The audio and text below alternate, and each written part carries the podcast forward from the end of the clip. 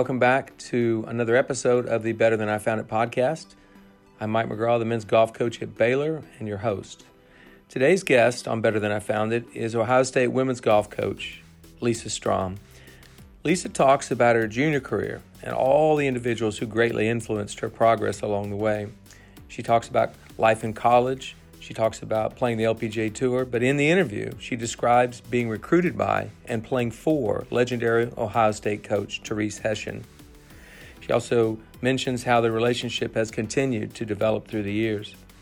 Lisa highlights her time at Texas State and Kent State and how both of these coaching experiences molded her into the coach she is today. Lisa's transformational approach to coaching and mentoring student athletes is inspiring and it sheds light on why she has been so successful thus far. Let's get right to that interview.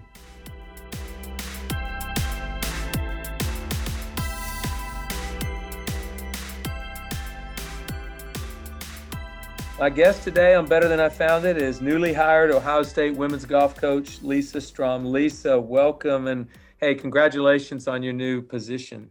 Well, thanks, Coach McGraw. I mean, it's you know, it's an honor to be on this podcast with you. I know it's it's been a great um, work that you've created uh, along with Mikkel, and I just it's been awesome for you to keep giving back to college golf. I think it's been a great thing for coaches to learn from. So I, I'm just honored to be on here.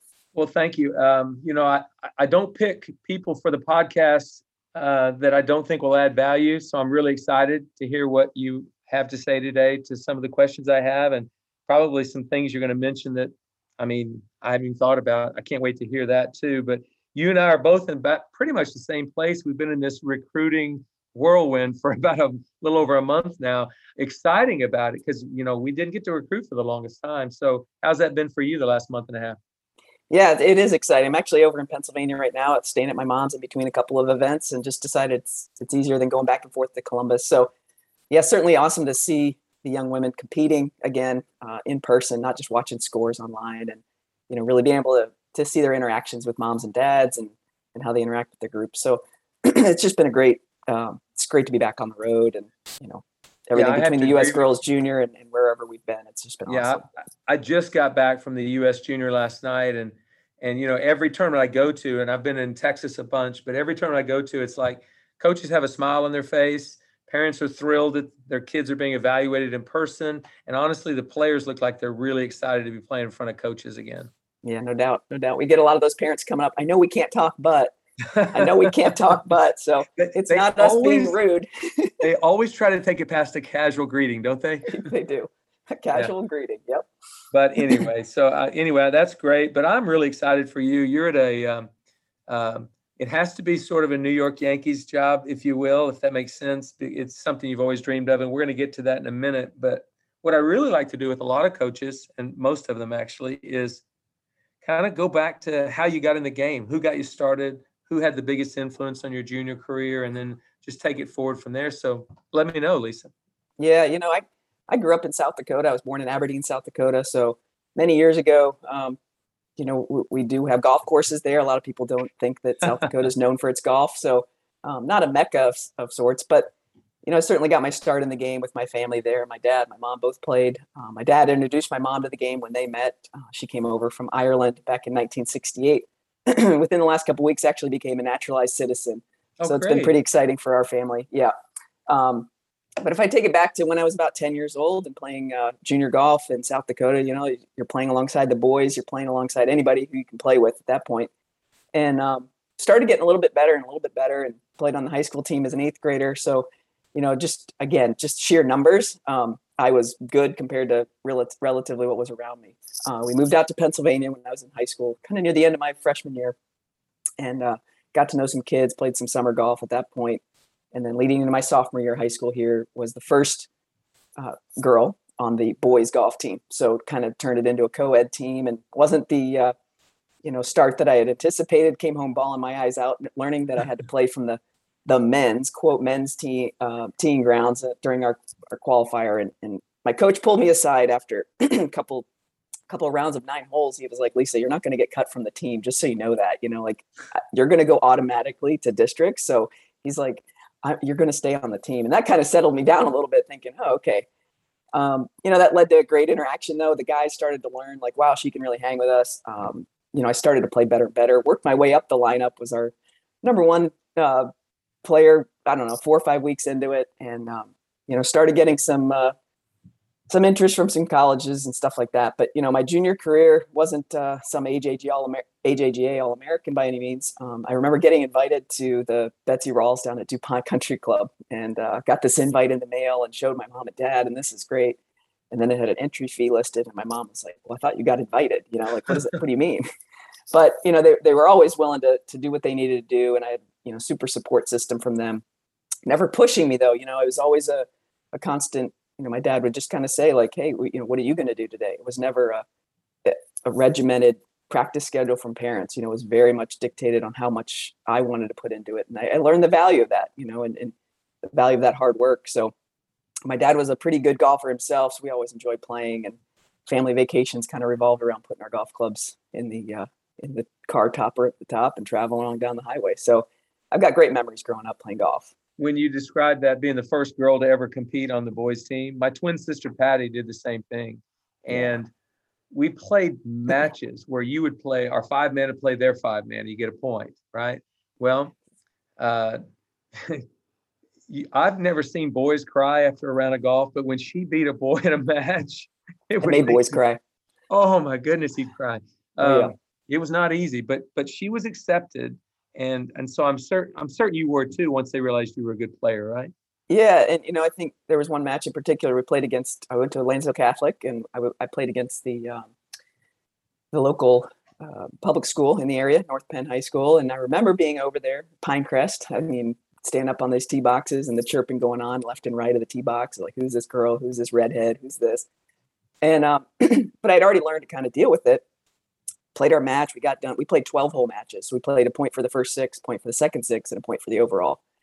And it was just kind of day, daylight save, you know, the, the time frame that we had after sure. school and stuff like that. And uh, got done. And I remember uh, Coach Kelly, he was our Spanish teacher. He said to me, "Yeah, well, how'd you do out there?" And he didn't have really high expectations. And I said, "Well, I won three points." and he was like, "What?" I said, "Yeah, I won three points." He's like, "Whoa." So I think, you know, it was all of a sudden you earn that respect. And I've always kind of been a, a, a firm believer in kind of letting, you know, your golf clubs do the talking for you and not really um, trash talking too much. It's more about, hey, let's just show you what I can do. So um, lots of lessons learned there in that high school time though. And, and certainly um, it's, it's, you know, it's built me into that type of person I am today too. You know, you said you didn't have an AJGA All-American, you know, resume, but, but you did have a good enough resume to get noticed by Therese Hession at Ohio State. So describe the recruiting process. How did you get there? I mean, I know it wasn't quite as detailed as recruiting is nowadays, but but it I mean that must have been an exciting time to have an Ohio State looking at you.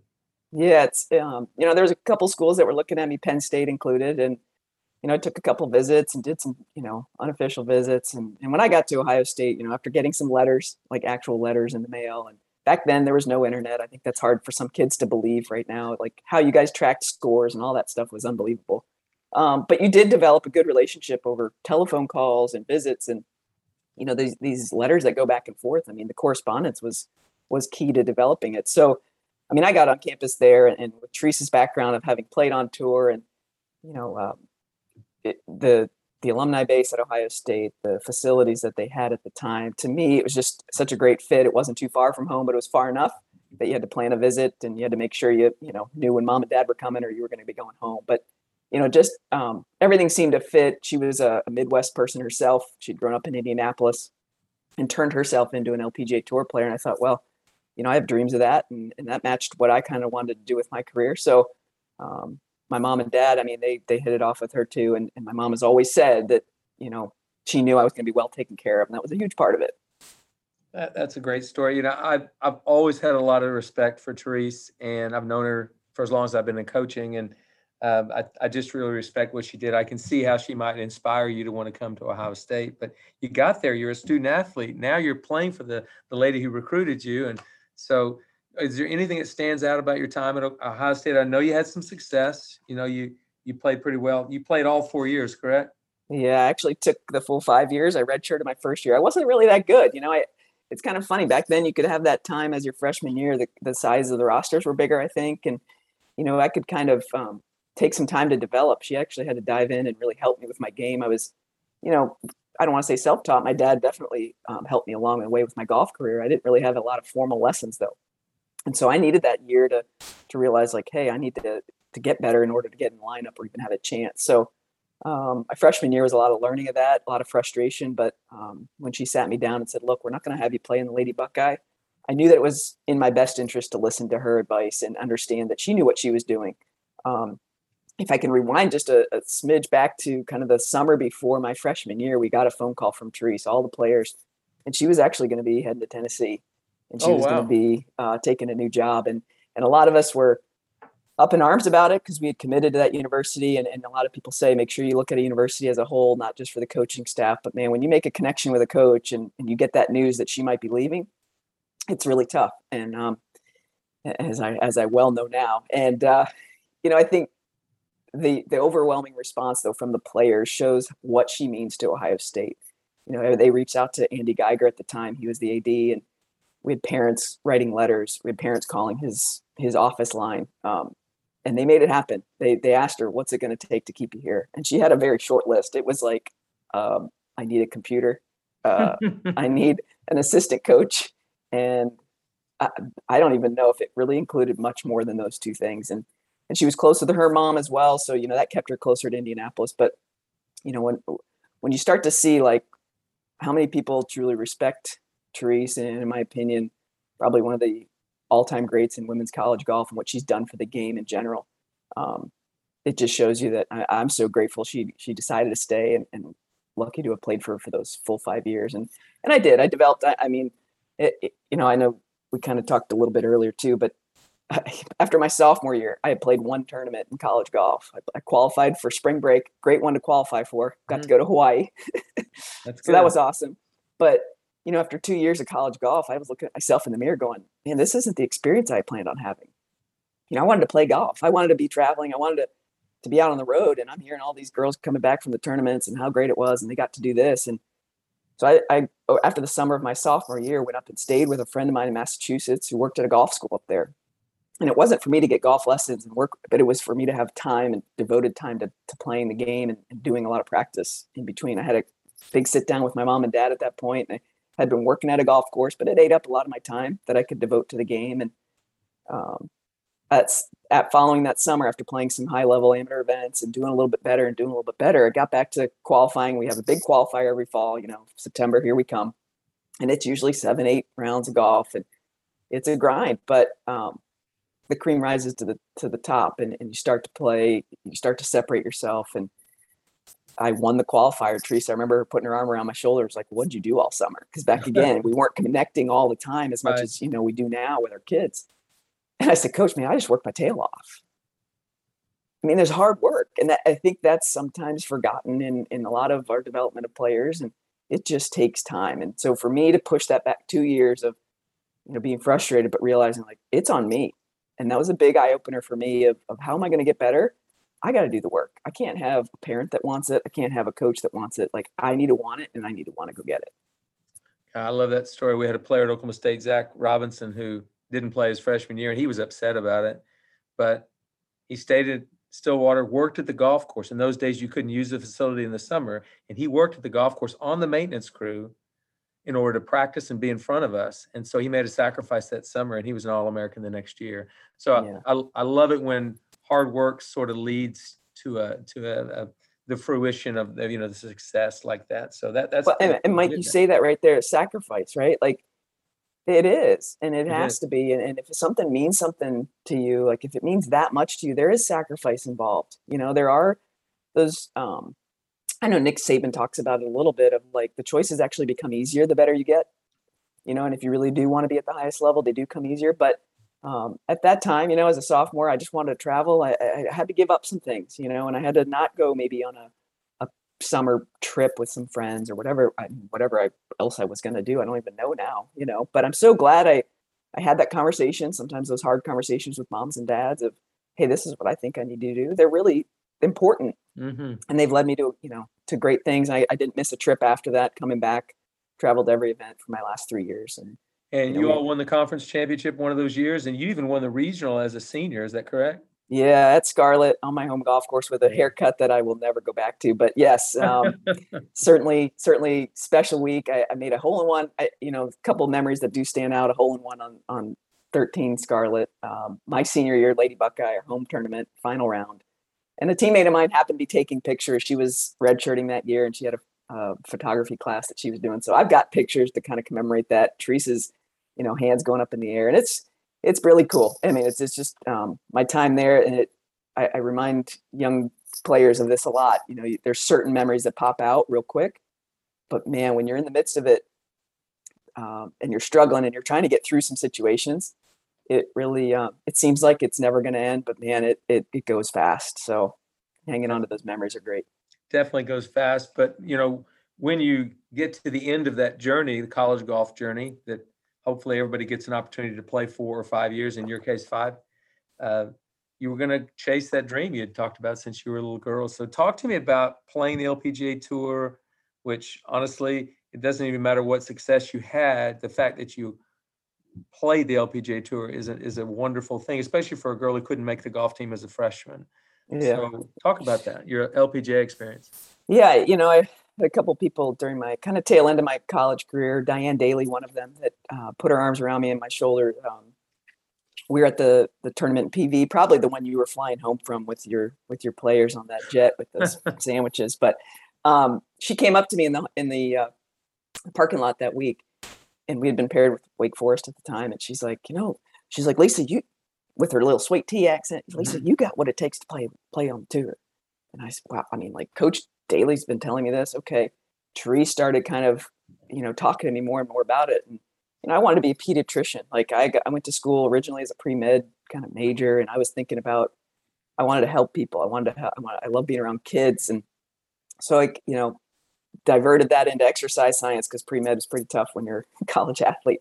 And so, you know, I, I, started trying to starting to believe it a little bit more as people said it to me. And um, you know, started talking to my mom and dad about what Q school meant and what all this stuff was going to be and the investment in money and, and all that. But had some great people around me that that helped make that, you know, a reality and got to go to Q school, made it to finals my first time through and you know, I think there's a big thing though when you start believing in what you're doing and you have people around you that believe in what you're doing.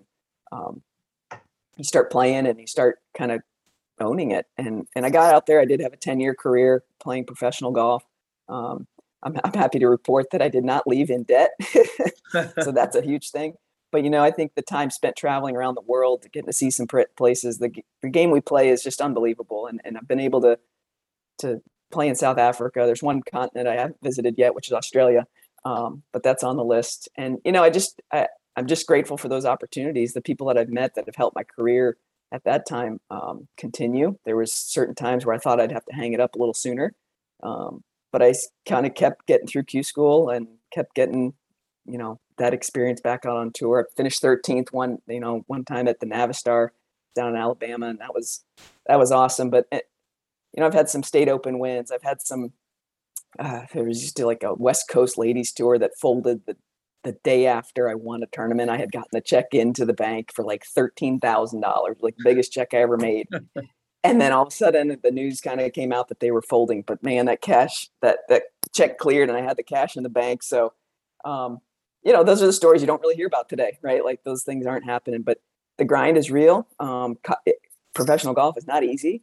Um, there's so much information out there now that the the uh, young people have access to, and I think it helps them develop at a quicker pace. But uh, there's something to be said though for figuring it out yourself sometimes and, and really to dive in. But I remember a conversation I had with my dad one time. I was at Q school in Palm Springs, and I called him one night because the three hour time change was a little later here. And we'd gotten off the golf course, and I didn't have a great day. And I was like, Dad, you know, I've been thinking about this. Do I have to call you like after every round of golf? And I was nervous to ask him this, you know, because I felt like, whoa, what if he says, like, yeah, I still expect a phone call? He's like, Lisa, we have this internet thing now. We can do scoring on there. I was like, okay. He's like, do you think your brother calls me like after he gives a lesson, you know, because he's gotten into the golf business as well? And I was like, yeah, okay, good. I felt, I just felt like a sense of relief that I didn't have to report back. Like this was my career, not a junior golfer telling mom and dad how things went that day. I think that was a, a good turning point for us. Well, two things occur to me the reason you still love the game of golf, kind of the way the reason I do. My my parents, my dad was a club professional. He didn't force me to play. Your parents only encouraged you. They didn't force you to play. And your dad liberated you there where he said, "No, of course you don't have to call me every day. You just call when you want." You know, that that's pretty important. That must have freed you up a lot. Totally. Totally. And it just, you know, made you realize like what you what you do is is one thing, but who you are is a total another thing. And, and your parents and the the love and support I had from my mom and dad was uh, just instrumental in, in allowing me to be who I was and and travel and, and do that without the uh, the you know an extra burden or pressure for sure. That's wonderful. Well, okay, the career did have to come to an end at some point, and and you said you weren't in debt. That's amazing because so many people come out of that experience in debt. But uh, I know I, I know there was probably a moment when you decided you wanted to coach. So I want you to go back, if you could, to that very moment and tell me what that felt like. What it uh, feelings. It's hard to describe feelings. Um, what was going through your head during the moment you said, I got a coach? So it was, you know, kind of the winter time of 2010 going into 2011. And the previous assistant coach was a teammate of mine, Amy Langhouse, now Amy Miller. And she had kind of put the bug in my ear a little bit, called me. She had gotten married. She called me and said, you know, hey, we're trying to have a family. I think I'm going to get out of coaching. My husband's in coaching. He was a soccer coach at the time. And She's like, Would you have any interest? Therese loves to have former player as her assistant coach. So I thought, well, maybe, right? Like our tour was, I mean, seven events, like in the United States, like the full, you know, full field events was nothing. Every time you teed it up, you felt like it was a major. You had to make the cut. You had to make some money because you only had seven of them to get into. Everything else was Monday qualifying. So, yeah, I mean, that was probably the first part of it. I remember that phone call. Um, and it kind of when we hung up, I kind of went, huh, college coaching. So then fast forward to February of 2011, I was out at PV. I was doing a pro am, and um, I had corresponded, or I don't even know if it was texting at that point. Maybe called Therese a couple times though. She's like, well, you know, if you can come out to PV, love to see you out there. So Tell people hosting, PV is pa- Palos Verdes. Palos Verdes, yeah. so the Northrop Grumman Regional Challenge was going on. So I went out there one day to watch the team and walked around with Therese, and we were um, we were in 12 rough. So you talk about, can I remember the moment, right? She looked at me and she goes, How do you know you're done playing? And I looked at her and I said, Because there's nothing left for me to play in. Like, I'm done, right? Like, I, I don't want to go back to at the time the, the futures tour Symetra tour now i, I don't want to go grind it out there anymore um, i think there's something bigger that i can do and and my love for the game is still there i'm not leaving because of injury I'm not you know being forced out um, but my level of play and, and, the events I could get into was just that was kind of a little bit pigeonholing. So we started talking. We started going through the process of that that hiring um, process, the interview process. She had some great candidates and brought me into campus again, and for the second time had me on you know on campus as a visit. And um, I remember being at a Symetra tour event. We were getting started late March, and uh, her phone call came in that evening. We are getting ready to to start the first round of that event and she said, Strami, I just, you know, I, have gotten the go ahead to, to make the offer to you. So it's the second time now, right? Like here we are. like, man, coach, I can't wait to get started. I didn't even ask wow. her how much it paid. I didn't even ask her what the benefits were. I had no idea. I should have asked that, but um, I knew she'd take care of me, you know. And so I said, well, can I can I finish out and play this final event? She's like, absolutely. So we decided on meeting the team in in Georgia April 1st was my first college coaching experience. So I'm like, I was on my on my toes that day watching what what kind of jokes might be played. But um, yeah, what a great experience to just kind of get back into into college coaching along someone that I've admired. I would say this: the way you were treated by Therese, and the way she conducted herself, and the way that uh, she treated all your teammates had to have had some influence on it because you you saw the way she loved and cared for people. Well, yeah, and and to this day, that that's a huge influence on me as my coaching career has evolved. But you know, you're always taking care of your players, and and whether that's you know a phone call late at night or whatever that is, um, I know I can always count on her. I, I just I know that um, she's got the best interest of those around her, whether it whether it's a superintendent at Ohio State or whether it's a, a recruit that she's talking on the phone. There's um, there's no doubt that her heart's in the right place. She leads with that heart, um, and, and and her faith and um, it's just been a huge influence, no doubt, on every player that's come through that program. kind of reminds you as as you're heading into this head coaching position at your at your alma mater how important that is. It's yeah. it's hugely important. But so she hires you in 2011 to be her assistant. You had a pretty long stint as an assistant, like I'm um, five years, right at five, correct? Yeah, yeah. So I finished out that that spring with them, and then rolled right into the fall and got going. And yeah, we had a great run. Um, we weren't that good when I got there. Um, we had we had some work to do, but we got some really good kids in there and went on some good runs. And and um, you know, again though, it became interesting because I thought I was getting into coaching to help young women get better at golf, and I soon learned that uh, that's probably the the smallest percentage of your time spent, and really it, it really evolves around or revolves around, excuse me, the uh, the idea that they're in front of you for a reason. And these times where they're 18 to 22 years old and you're coaching them um, kind of shapes them, gets them ready for life beyond college athletics. And so I sat there in, in a really, um, you know, we won our, our Lady Buckeyes, I think spring of 2012. And I got 12 or 13. Uh, I don't have the memory like you do, but hmm. I could go back and figure out what year that was. I sat on my couch in my apartment though, and I thought, man, we just won this tournament. This is awesome, right? We hadn't really won much. I'm like, man, I couldn't feel more empty about what we just did. So I sat there and I thought, man, why, you know, why is this in my gut? Why, why does this feel so unfulfilling? And I, it started to dawn on me a bit that we were just chasing a win. We are just chasing a win. We finally caught it, and it was like not that big a deal. And so, um, through social media and the power of, of all that networking, I met a guy named Joshua Medcalf, and he had a big influence on my development as a coach at the time. Um, started reading, started pouring into myself, started journaling more and more. Um, you know, and I, I'm a big believer in, in, your value comes from who you are, not what you do. But I had to reaffirm that with myself before I could really even lead those young women to believe it in themselves. Um, but they started seeing it. They started seeing a shift in my my mindset as a coach. They started seeing how uh, things were a little different. Things weren't so on edge about what they were doing on the golf course. It was it was much more holistic approach. They started asking me what I was reading on an airplane. Hey coach, what book do you think I should read next? And you know, then you start to realize, wow, okay, now I'm connected. Now I've really made made um, the connection, and now you can learn to push them. They start to trust you. Then you can learn to push them a little bit. But I think when I came in, I was like a bull in a china shop, and Therese did sit me down. There's no doubt. She sat me down and said, one of my uh, kind of a update or a progress, you know, mid-year progress report, she was like, "Listen, you can't talk to every kid the same way." And, and Amy, who was, you know, influential as a teammate of mine and a captain on the team when I played, she even said, "She's like, they don't need two head coaches.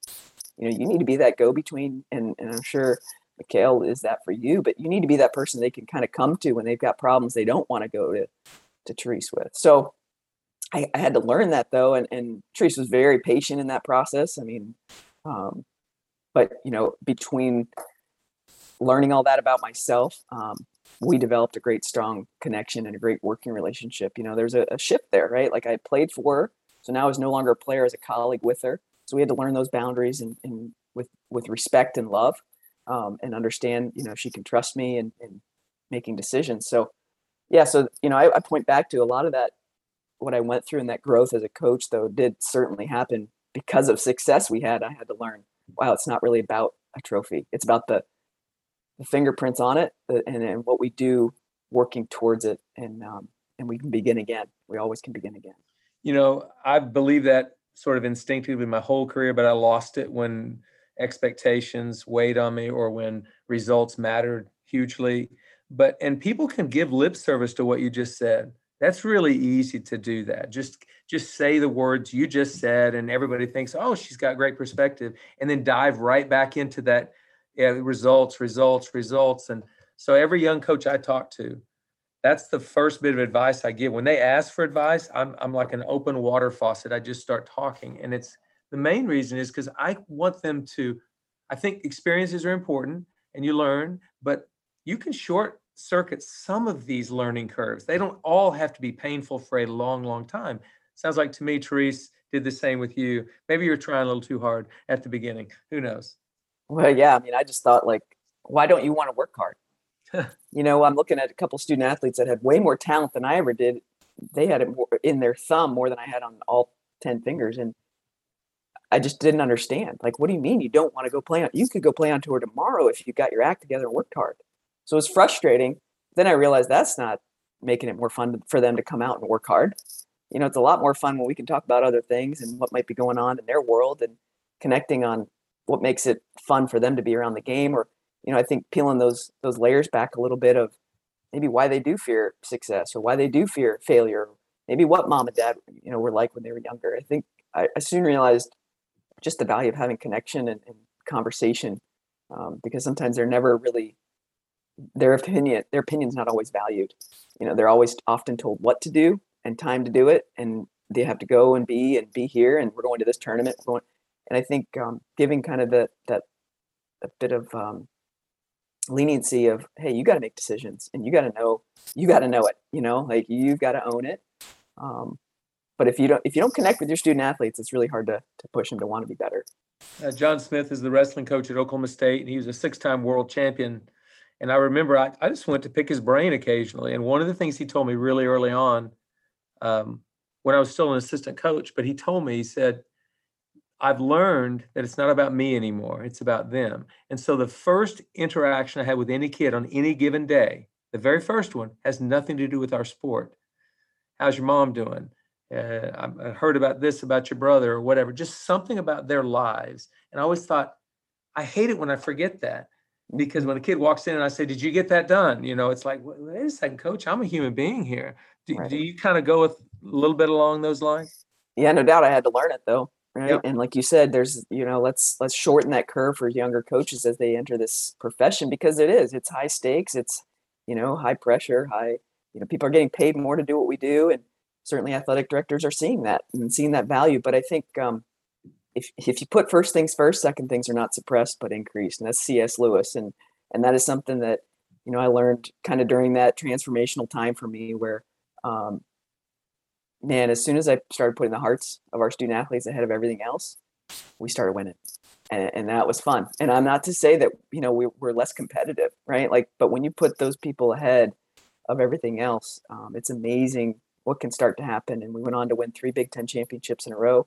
You know, we were co-champions, but we do that in the Big Ten. We don't play it off, which I think, you know, some people really laugh at. But, um, you know, to, to leave there on that note of, of having those three championships and, and know I made a, a difference, but knew we were doing it the right way, that made it all the more worthwhile because I, I knew it was more about the growth that we were seeing in those kids. That's wonderful. I'm glad you learned that at a younger age, maybe than I did, even though I, I think as a young high school coach, I knew all this instinctively, but it was just inside me. It, it took having great success at the collegiate level to screw that up for me. that was my fault. But uh, no, next stop, San Marcos, Texas. And that's where I actually met you. And we were I was in an airport coming back from a tournament, and I see this group of maybe six women coaches. It was after the convention, convention. actually in Vegas. That's yep. exactly where it was. And I, I came over and we tagged hello. you down. We we dragged you right over to our little gate, didn't we? I know you did. You did.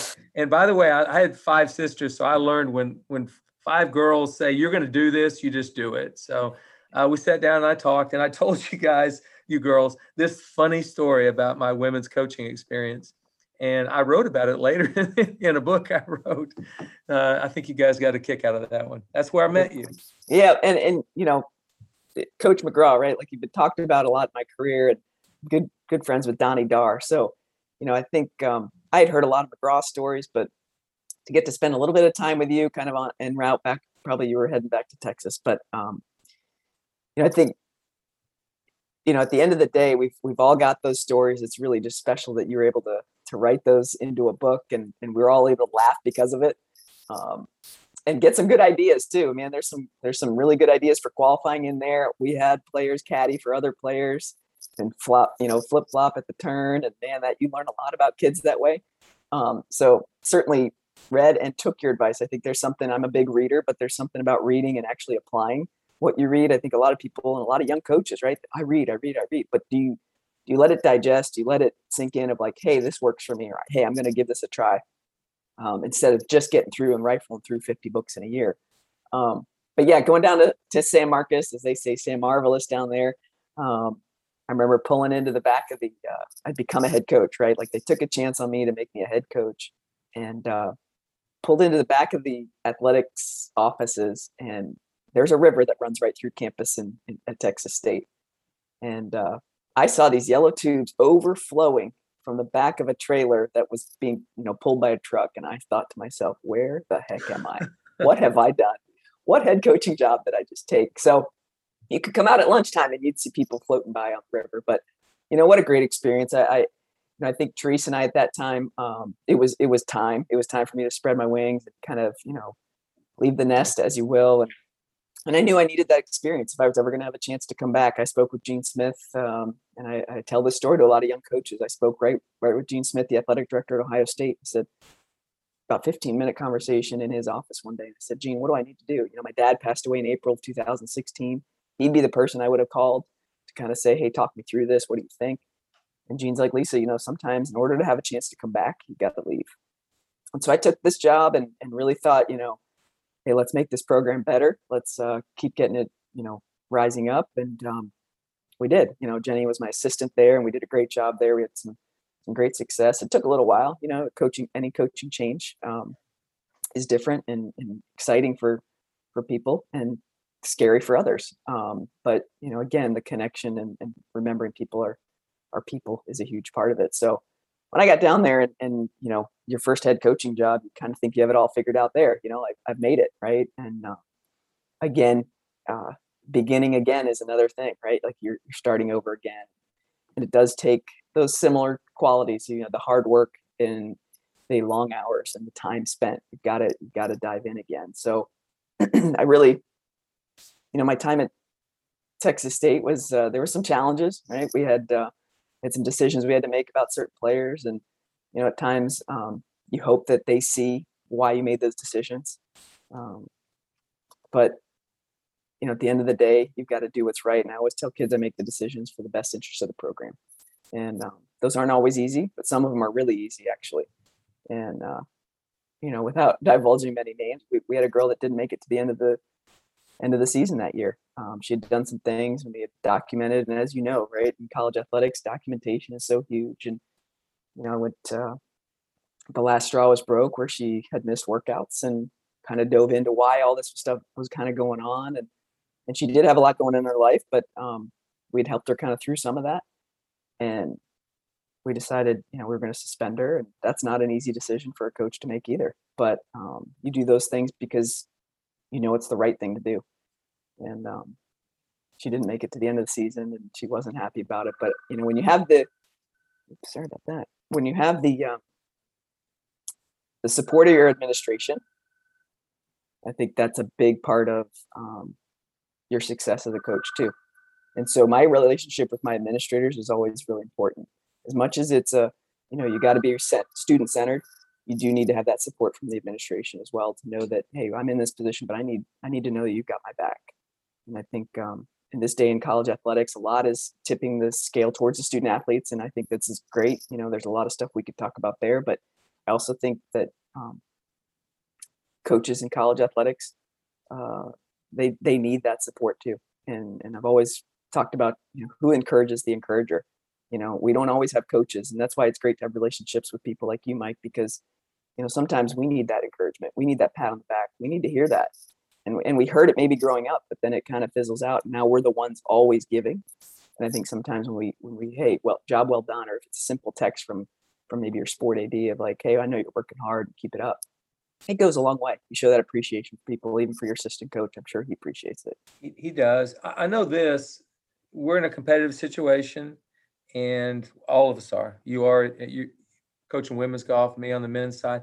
But I also think we can we can get that same support you're talking about from colleagues people we're competing against. If if you gain each other's trust by talking to each other and sharing information and and doing those things, I think somebody can pick you up at a low time when you're when your program or your situation isn't good. So I, I love sharing. You know, I, somebody was telling me the other day on Twitter, I have a certain amount of followers, and I said, yeah, and a huge percentage of them are coaches there's a seventh grade volleyball coach, a female from some eastern state. I don't even remember what it was, but I loved some quotes she had on there, and I followed her. It's like I can learn from every coach, every coach. Yeah, so. yeah, and I think that's the power of like the social media and the embracing of of how much your message can be shared. Um, yeah, there's some coaches. There's a coach in Nebraska, as you said that I think of right away, where I just it's it's awesome to see there's basketball coaches that I follow. I think um, it's Bob Starkey that's doing a great job. You know, it's just it's powerful, and I think um, we're all going through the same stuff. You know, it's just a different ball, and um, we all talk about how golf is a microcosm, and they do in their sport. Uh, you know, of, of, life and what you're going through, but I think there's a lot to be learned with um, as you're walking fairways. You know, I think recruiting and stuff like that, the connection you can make with some other coaches, you never know how valuable that might be for that person that day. You know, and how important that might be for them just have a listening ear and, and some sound advice. So I've always been a big, uh, big advocate for our mentorship group that we got started with our WGCA, and uh, Courtney Trimble's been leading the charge with that as we got that going. But you know, we're we our first year um, was the year before COVID, or kind of as COVID was going on. This past year, we increased it by like 30 people that wanted to be more involved in the WGCA mentorship group, and we've got a lead mentor in each group, and then an intermediate that kind of sets up the schedule as far as calls and zooms and how they're going to do it and then you've got at least two others in that group. So there's about four in your small group.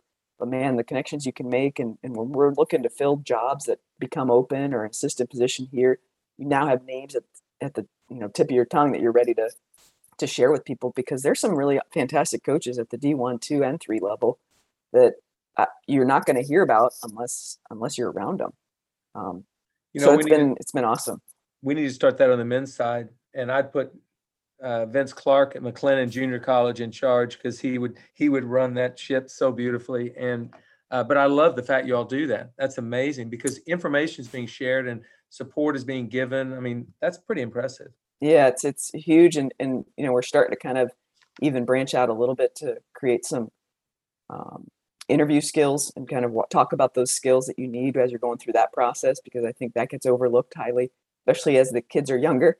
You know, we keep getting older, but those assistant coaches that are starting in those jobs are still 22 23 24 years old and you know those skill sets look different. I mean i was just out at the mall the other day and i can't even find clothes that are like business professional anymore. It's wild. So um but yeah it, it, was a it was a need that we found within our organization. I sit on the board of directors as our vice president and at the time i was the d1 uh, rep and we started talking about it kicking around the idea but again, I go back to, and, and I'm a big believer, and you can talk about ideas all day, but you got to put some action behind it to make it work. And we're seeing some really huge benefits from it, and the connections that you know that we've seen are are awesome, powerful. That's great. So your time at Texas State was obviously valuable to you, and it kind of set the stage for a, a move to the Midwest that would eventually lead to where you are right now. So talk about how you got the Kent State situation, and then let's let's move into Ohio State. I was in Thailand at the time when uh, Greg took the job at Oklahoma State, and so you know it's kind of funny, like the ties that you have, and it's interesting how your your network kind of intersects sometimes. But I got a call from Donnie on you know FaceTime audio, Donnie Dar. I thought this is kind of strange. I'm in Thailand doing these camps. Wonder what he wants, but I, I kind of really hadn't heard the full news that Greg took the job. So he Donnie was just kind of putting out this like, well, what do you think about Kent State? And I'm like, well, I think they're a great program. I mean, I've I've admired it. I've seen it start. You know, I was in college when the program started, and um, you know, I know Herb Page was inter- instrumental in, in, getting it going, and Mike Morrow, and then of course Greg. So, you know, I think throughout the the time that I was in Thailand, I started thinking, "Wow, is this going to happen?" And did those camps, went over to the Philippines, did another camp, and then came home. And about two days after I got home, my my phone rang, and it was Herb.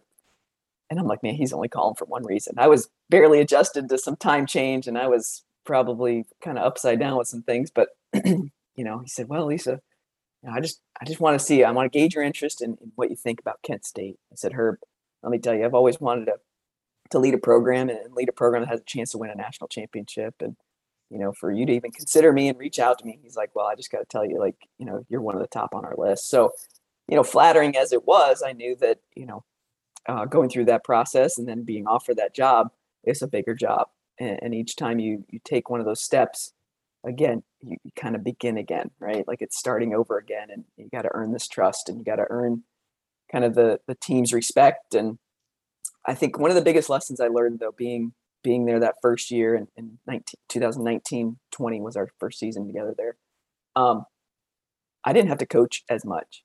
It was more about managing and to me i was used to developing players a lot and each practice session involved some sort of instruction, some sort of helping with you know one player with a golf swing stuff or short game stuff. And these players were like little mini professionals.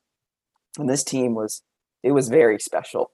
Um, you know, we had Karoline Stormo, Pimnipa Panthong leading our way, All Americans on the team. Kaylee McGinty was coming in, uh, turned herself into an All American that year with a lot of hard work.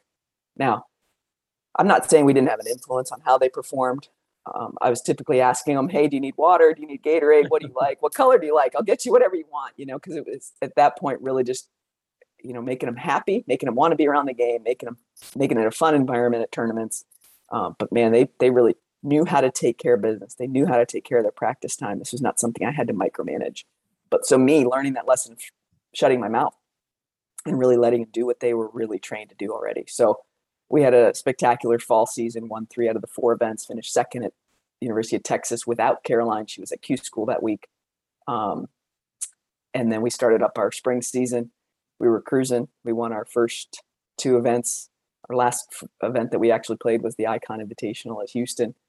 So we had won five out of six events, and uh, we were having a ball. And um, you know, then COVID hit. So it was it was a strange time, right? We were heading to Augusta State. We were on the road, and we were about to leave. Um, we'd stopped in Huntersville, North Carolina, to play a little golf. We were driving because we didn't know what was happening in the world, and wow, we might get called off, you know, the road. But no, you can start traveling. So we did, and I got a, a text from our sport AD that said, "Come home." After we got done playing that day for a practice day, so we drove home, really kind of just starting to think, "Wow, you know, what's what's going to happen? Are we really canceling everything?" And that was a tough tough seven hour drive home from from the Huntersville, North Carolina area. But you know, I, I, what I do look back on is they took it well. Um, who knows if we would have won the national championship? We don't know.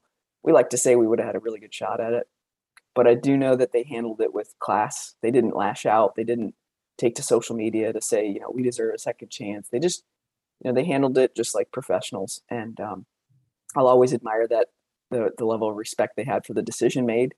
Um, even though they might not have liked it, that they didn't they didn't take it uh, beyond that. So um, yeah, what a strange year, you know. So we had a we had a kind of strange summer.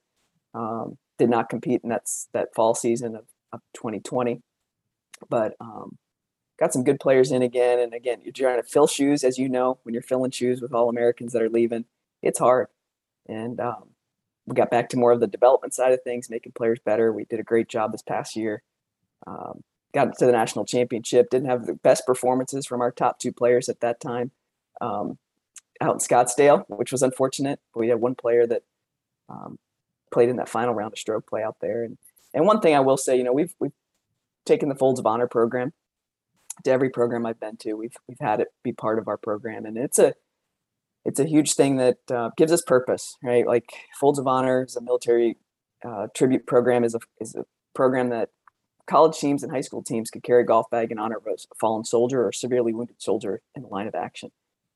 And um, Tony Beata came and spoke at our coaches convention many years ago, and I brought it back to Therese. We started it up there. We had a former wrestler that was killed in action, and uh, Ray Mendoza was his name, and so Ray's bag, right? It became Ray's bag. Every every soldier we've honored, um, it's always that first name, and it each family that we've gotten to know through this process has always told me like we just don't want him or her forgotten.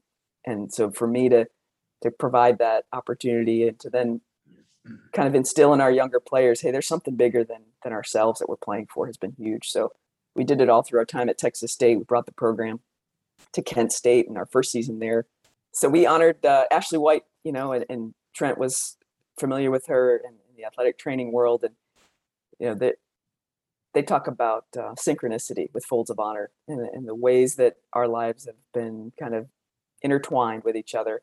We had her bag at a fundraiser for the Folds of Honor in the Northern Ohio chapter, and a young man came over and he was looking at this bag. It was displayed on top of a, a you know six foot table on a par three. We were hitting par three shots, and he's starting to read her story.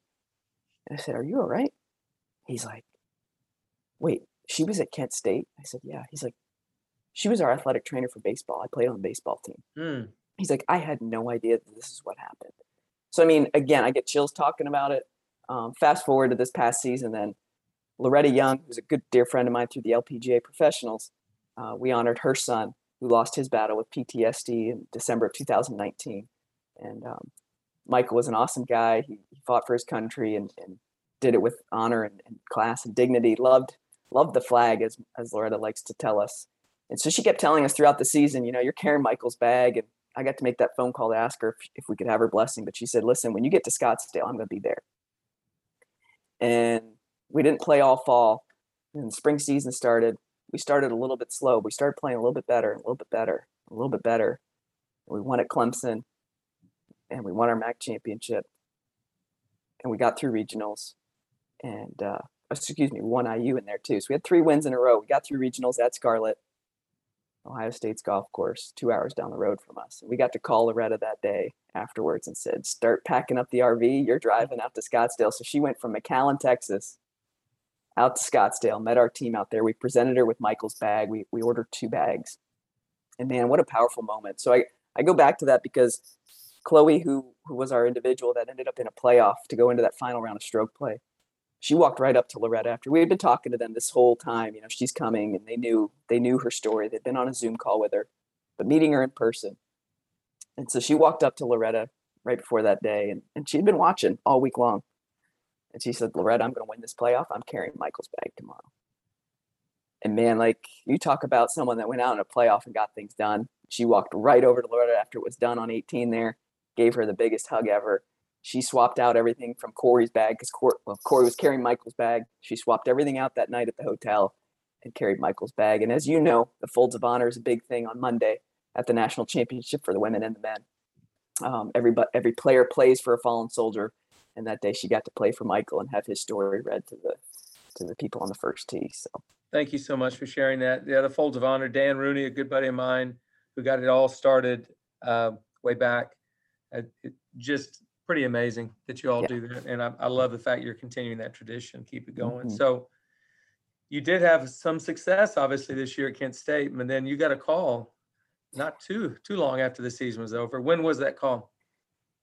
That happened uh, whew, pretty quickly after the national championship. Things started to to kind of swirl, and Dan Cloran, the AD at Ohio State, reached out to Randale, our brand new AD at Kent State at the time, and you know, he said, "Hey, we're going to be posting this job. It's for a head coaching position. Things have been restructured here within our program, and Therese, being the director of golf the last several seasons, is looking to hire a head coach, and and we're looking to Lisa to apply." And so Randale got in touch with me, and Therese started calling me, and things started swirling, and uh, you know, at, within about I don't know, a two week time frame, things were happening, and um, you know, again, I go back to when Therese got on the phone with me and started talking about things, and here we come back to Ohio State, you know, and I didn't think it was going to happen this soon, you know, but dreams do come true, Mike. And, and, you know, on my radar, every time I made any tor- any sort of move in my career, you know, I knew my dream job was going to be Ohio State. I've talked about it, um, you know, even my colleagues out there, when when the job was uh, finally announced and we could finally be talking about it publicly, one of them even said, all is right in the world. You know, Strami's a Buckeye. She's always been a Buckeye, and this, you know. But I think, you know, I told Teresa, I'm like, you've offered me three times, right? You've offered me as a student athlete. You've offered me be a, to be an assistant coach, and now you've made a third offer to me to come home. Um, it's it's truly something. It's there's just something special about the people there, um, and I'm just uh, I'm thrilled to be back. Uh, it was not hard. The hardest phone calls are when you leave a program to the kids that you're, you know, leaving behind. But um, I always remind them too. Coaches have dreams, and uh, we push our student athletes to have those dreams, and we're we're alongside them every step of the way to make them, you know, realize them and realize what they can accomplish. But coaches also have dreams. We're humans. We're people. Um, and I think sometimes you know they they don't see us in that light until we we become vulnerable and kind of open ourselves up to that. But they really appreciate it, and they I think they really then connect with you and understand that it's it's okay for people to to have their dreams and and reach for them too and their coaches. Well you know that that dream obviously is being realized but you haven't coached a single day as a head coach at ohio state. So i want to describe from the outside looking in what i'm looking at. I, you're you're a, a former player who's now getting to coach be the head coach at her alma mater. Is that correct? That's true. You're replacing a legend. I mean sort of iconic. I mean, Therese Hession in women's college golf is truly legendary. Agreed? I would say agreed, but not replacing. Okay. You can't okay. replace someone like okay, her. Okay, fair enough. But you're you are taking over her position. Uh, and you not only played for her, but you coached with her. So not very many people get to come back to their alma mater and then still, I mean, and, and actually you're working with Therese still because she's still in the world of coaching, but you get to do it at your, where a place where you played, where you were an assistant coach, now you're the head coach. I mean, Alan Bratton has a similar experience at Oklahoma State. That's got to be really special for you, but you have you still haven't coached today, so this is all speculation. What's it going to look like? Lisa? It is the trifecta, I guess, as you say. Um, yeah, it's it's been a whirlwind, and uh, you know, getting on the road recruiting, um, answering some of those questions. Teresa is, you know, is still coaching, like you said. She's still in this world. She's going to be coaching alongside. We do have a combined program, so Jay and Brad on the men's side doing doing an awesome job, and you know, we're going to work together. You know, and our golf programs are going to are going to work together. But um, there's just there's really something special to be able to say that you know I know what it's like to walk in those shoes uh, as a student athlete playing for Teresa I know what it's like to coach alongside her, and I know what a great team we make. You know, I I, we, I make it fun for her. I think sometimes you know she gets a little bit um, kind of locked in on some stuff, and I kind of I'm the one that can kind of crack a joke here and there and make her smile. A text I got from her a couple, well, I say a couple weeks ago, probably the, after the first week really on the job. July 6th was my first day back with Ohio State, and uh, you know she told us it was it was myself and and uh, my old teammate. She's like, "This is the most fun I've had in in years. And that's that's pretty special and, and i don't want to compare maybe what you know her story is compared to what you went through and, and trying to you know make sure you got recentered and everything but for me a big part of this is like let's make this fun again you know? Um, she might be near the end of her runway but doesn't mean we can't have a great run as we go and, and make it enjoyable for everybody and i told a couple of girls already i said your coaching staff might be having more fun than you this year. And they their eyes lit up though you know i said when you walk in the building you hear some laughs going on you know their eyes they they sense that energy and they sense that excitement and um, you know I'm, I'm just i'm super honored super thrilled to be back there but um, there's just there's nothing um, greater than to kind of walk alongside someone that you've looked up to you've admired and it's really kind of strange we're about 20 years apart so we've kind of had this very similar 20 year gap in time. She played on tour for about 10 or 12 years. I did the same, you know, she got into coaching as a head coach because there really wasn't those paths back then, but um, it's been neat. And, it, and it's just, um, man, you look back and connect the dots of where everything has led you. I, I didn't know Kent State would be a detour along the road, but I sure am glad it was um, because it got me back in into that game of, as again, I, I don't eliminate competitiveness because I put hearts first. I think it even makes you more competitive. But um, when I say that, I what I really mean is I know how talented that group was that we had at Kent, and and to be back in the game, competing for a national championship, that's what I know I want to keep continuing to do. Yeah, thank you for saying that. I, I, think a lot of people, because I preach, go into their hearts first because that's where their dreams are stored. You know, you can. I think people take that for uh, it's soft. It's uh, uh, you're not really competitive anymore. I'm just as competitive as I've ever been. It's just that I've I've evolved as a coach into somebody who understands. Um, we know that we're not doing this to win championships or create tour players or win all Americans. All that stuff is good, nice byproduct. But we're trying to create and help create better human beings. So I appreciate you saying that because I know you're competitive, but uh, it's great to hear this other side that you just you're a heart person.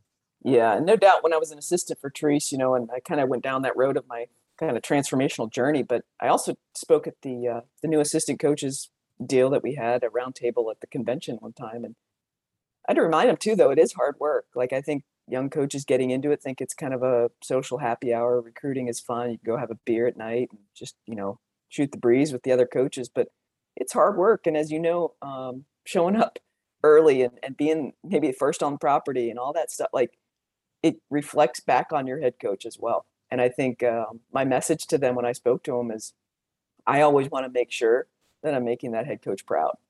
You know what i'm doing out there matters um, but how i'm doing it matters even more. And i think we forget that sometimes coaches might be watching assistants and how they work because guess what? If you have a really good assistant you'll probably lose him or her at some point and you're going to have to replace him or her with someone and you're going to go right to those memories that you have of hey who are those coaches watching? How are they conducting their business? I think but but hard work is a key success um, key to success when you're when you're in this business. You can't you can't just think it's going to come to you. You can't just think every recruit's going to email you and that's the one you want. Um, you got to be got to be willing to put the work in and the time in. It's it's that that often gets overlooked, I think, in in coaching. And yet, that's been a recipe for being successful in life for a thousand years or however long. Okay, so I have one more question for you before we finish up, and that is this. And I've asked this of a bunch of coaches because I think it. I like to hear what coaches think about this because we all face this. What's your best piece of advice for a young female golfer who wants to play college golf and then the LPGA Tour? Just if you could really only give them basically one piece of advice, what would it be? Just compete. Find places to play. I don't care if you're playing on the, the local PGA Junior Tour or an AJGA schedule, you know, because there's so many opportunities each week. There's like four AJGA events now. I remember when it was like one. Mm-hmm. it's oh, a yeah. big deal, right? but I think, you know, that lost art of, of competing and playing, getting on the golf course, um, you know, don't worry about hitting seven irons perfect off a lie when your instructor standing behind you saying it looks good, because that's not going to be what goes on a scorecard later on. Um, so that that big part of it would just be compete. Yeah, and I think part of the that's what I miss most about competitive golf was just actually training to go compete. And when you compete, you're having so much fun. And I, I had a player, and sorry to interrupt you. I had a player last year though. She did tell me she she won. She'd come back from that event. She's like, Coach, I got to tell you, and it was her first big win in college golf. And she's like, that felt just like when I leave here after a good training session. Excellent. And that made me raise my eyebrows. Like she was in it for the right reason. She knew what it felt like to have a good training session, to win a college golf tournament at a high level. And she thought those two things matched. Hmm. And I haven't heard anybody else describe it that way. Pretty good coaching, Lisa. Good job. You got that. You brought her up to a good spot right there. Yeah. Listen, she does the work.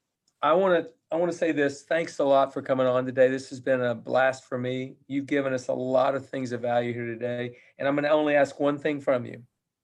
And that is that once you've worked a year or so at Ohio State and had that experience, I want to have you back on here just as a sort of a reflection of, okay, this is what I saw going in and this is kind of what I've experienced. Something. Give me something a year from now. Absolutely. Part two. Part yeah, two. We'll put it on the books. Yep. I love it. And I, you know, I, I'm sure the the experiences I have coming up are going to be, you know, different than maybe I had even imagined. But yeah, I would absolutely be honored to to come back, and it might be even fun to have Therese on here to kind of share her experience. That's too. a pretty good idea. Um, and I would have had her on here at this time, but I don't want to. She's not done. She hasn't retired. So, uh, and that's good to get that word out. She's not yeah. out of college coaching. She, she is not done. She is coaching. She's been on the road. She's asking me where she needs to go she's taking you know the reins are, are being handed off for recruiting and she's just like you tell me where to go and what kids i need to go find. So i love it. I love it. Yeah. well thanks again lisa. Uh, best of luck hunting players over the next month before we start school and